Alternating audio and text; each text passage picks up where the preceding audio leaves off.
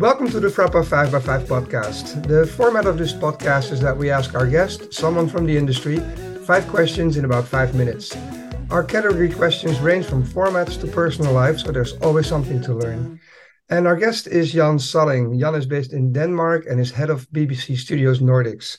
Jan is also co-chairman of FRAPA. Thanks for being our guest today, Jan. How are you? I'm good. Thanks for having me. So let's get into the five questions that you picked.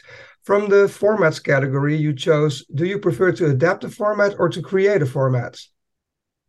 I, I wish I could say create, Eric, but I'm really not a very good creative.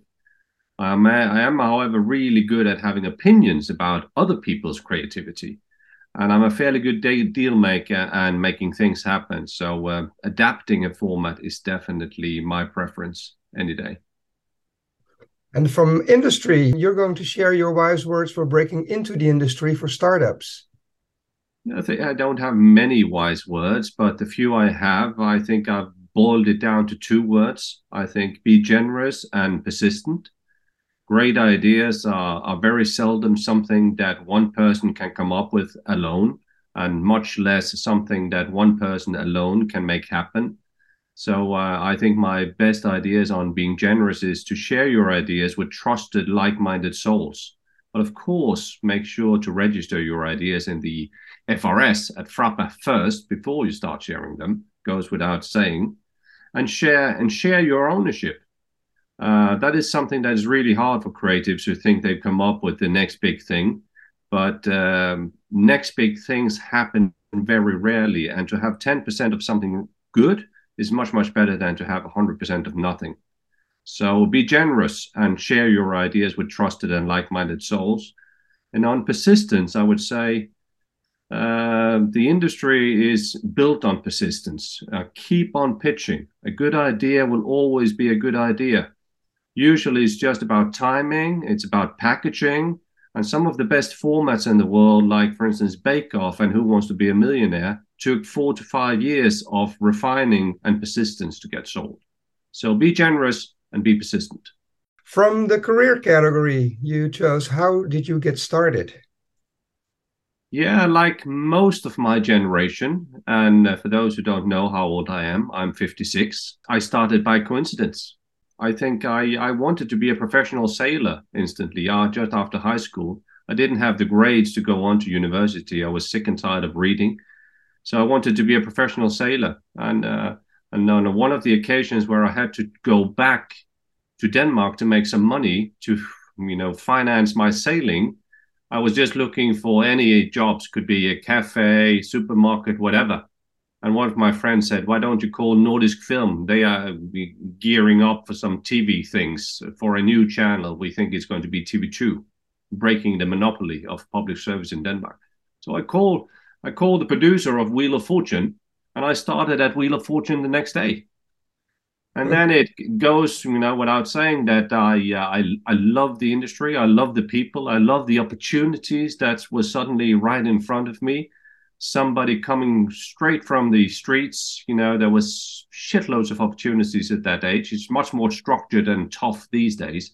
But those days, anyone could walk in from the street and make a career for themselves. If you were just a bit persistent, you know, and it didn't fuck too much up, you could get promoted quite uh, quite instantly. So, uh, so it was really by coincidence. But I, of course, as you know, I'm still here thirty-five years later, uh, and I love every day of working in the industry. And also from career, if you could do something else, what would it be and why? I would probably go back to where I started, sailing, you know, which was my first plan right after high school. But as I'm way too old to uh, make a living out of sailing, I would probably turn that ambition into becoming the harbor master of my local harbor here in Denmark, which is a small, small harbor on the north of Copenhagen along the coast, overlooking the Swedish coastline. So I, if I could be the harbor master here and just go around, uh, do a bit of maintenance, repair work, paint work, speak with the sailors and the fishermen down in the harbor, collect some fees from guest boats, I think that would be a beautiful career for me if I was not in the T V industry. And from the personal section, where do you find inspiration?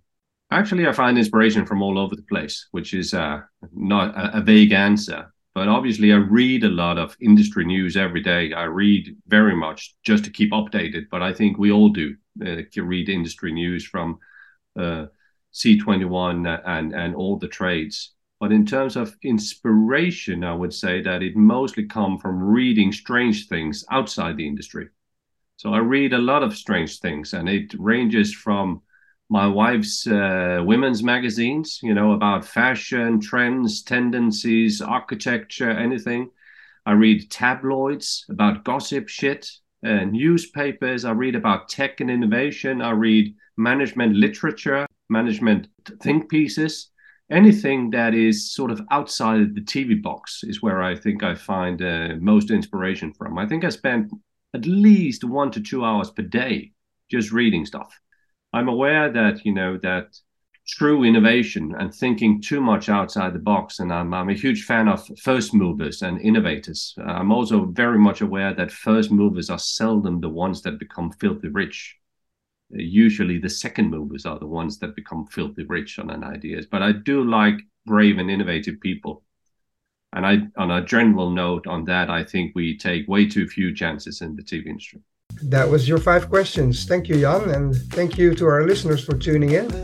Please visit frappa dot org to learn more about FRAPA and how to support our work by becoming a FRAPA member. And we hope you tune in for the next time. Bye-bye.